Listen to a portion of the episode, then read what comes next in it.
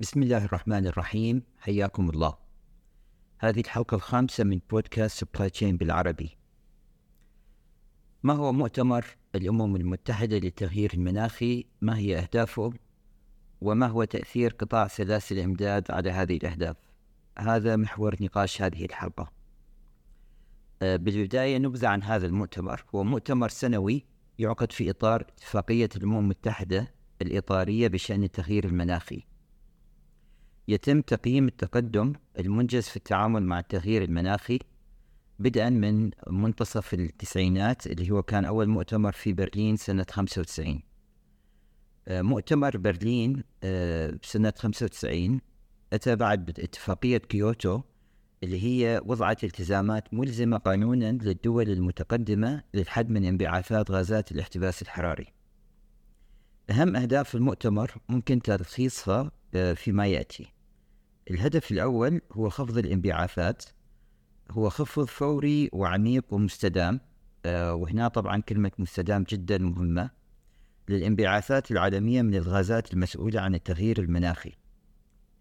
مؤتمر باريس اتفق بتقليل هذه الانبعاثات آه، لاحتواء ارتفاع درجة الحرارة أقل من اثنين آه، درجتين مئويتين فيما آه، لو قارناها بمعدل درجات الحرارة العالمية قبل الثورة الصناعية بمنتصف القرن التاسع عشر.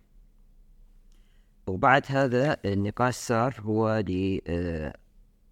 تحديدها بمستوى درجة ونص مئوية آه، طبعا هذه سلسيوس الهدف الثاني آه، فيما يتعلق بالطاقة هو تسريع الجهود نحو تخفيض آه، تدريجي لاستخدام الفحم غير المتوافق مع أهداف المؤتمر وتم إنشاء نظام النقاط الكربونية وإلغاء الدعم غير المجدي للوقود الحفوري أو أو الوقود التقليدي. آه، كما دعا المؤتمر إلى تسريع الانتقال النظيف والعادل إلى الطاقة المتجددة. الهدف السادس هو تخصيص صندوق لمساعدة الدول النامية لتحقيق أهداف هذا المؤتمر.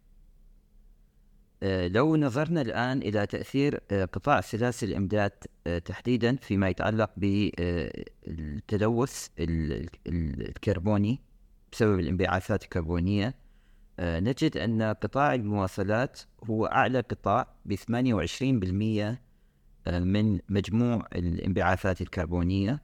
طبعا هاي حسب إحصاءات سنة 2021 القطاع الثاني هو قطاع توليد الطاقة الكهربائية بنسبة 25% القطاع الثالث هو قطاع الصناعة بنسبة 23% القطاع الرابع هو الاستهلاك المنزلي والتجاري بنسبة 13% والقطاع الأخير هو الزراعة بنسبة 10%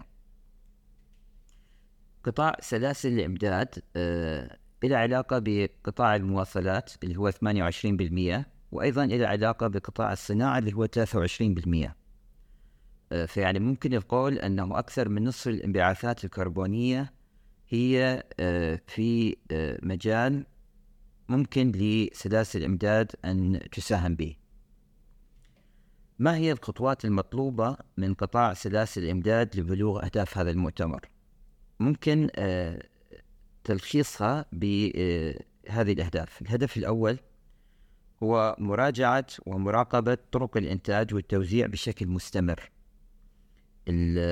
الخطوة الثانية هي مراجعة البصمة الكربونية لعمليات الإنتاج والشحن آه، وتحديد طرق لتقليلها. الخطوة الثالثة هو الاستثمار آه، بشاحنات آه، وشركات طرف ثالث تستخدم آه، شاحنات تستخدم الطاقة النظيفة. الخطوة الرابعة هو التعامل مع المصنعين والموردين الذين لديهم أهداف واضحة لتخفيض بصمتهم الكربونية.